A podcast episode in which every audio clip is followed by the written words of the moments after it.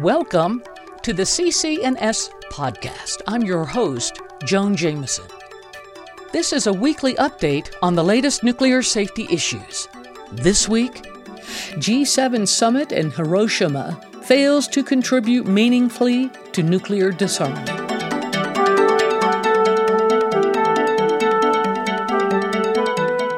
In response to the lack of concrete progress on nuclear disarmament by the G7 leaders in Hiroshima last week, Ivana Nikolic Hughes, PhD and president of the Nuclear Age Peace Foundation, wrote the following op ed in Common Dreams. We provide excerpts. Quote This past weekend, the G7 leaders went to Hiroshima, laid wreaths in the Hiroshima Peace Memorial Park staying there for just 30 minutes, and then published a statement that could have been produced as a result of meeting anywhere in the world. They didn't need to go to Japan to offer empty words and zero concrete solutions or steps. According to them, a nuclear weapons free world is just a dream, and they are determined to keep it that way.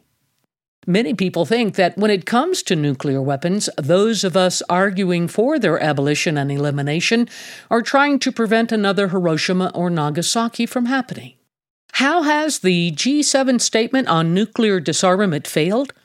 There are no concrete steps outlined for disarmament, no commitments to stop modernizing or to reduce stockpiles, and not even a mention of the Treaty on the Prohibition of Nuclear Weapons, TPNW the one internationally binding instrument that actually provides a framework for getting to nuclear zero, while also acknowledging the tremendous humanitarian consequences of nuclear weapons use and testing. Were we not loud enough?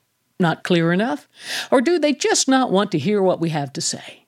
In my own letters to each of these leaders, I wrote if there is a nuclear war, and hundreds of millions of people die in the explosions and from ensuing radiation, and billions die from starvation due to the onset of nuclear winter, there will be no history books to judge you. Human civilization, which we have patiently built for thousands of years, will have met its end. If you survive the initial stage, you will regret that you didn't do more when you could. Don't let that happen. You have the power to change the status quo. At this summit, the G7 leaders refused to understand that bringing about the end of the world as we know it is not why we elected them. No national or alliance goals could possibly justify the risk to all of humanity. It's time for regular people from all walks of life and a wide range of political opinions to demand real action on nuclear disarmament the G7 leaders must sign the TPNW. There is a world to save. End quote.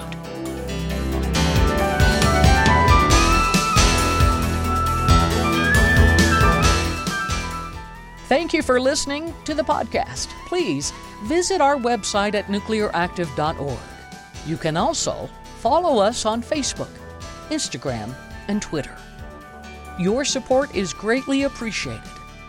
Tune in next week for a new podcast.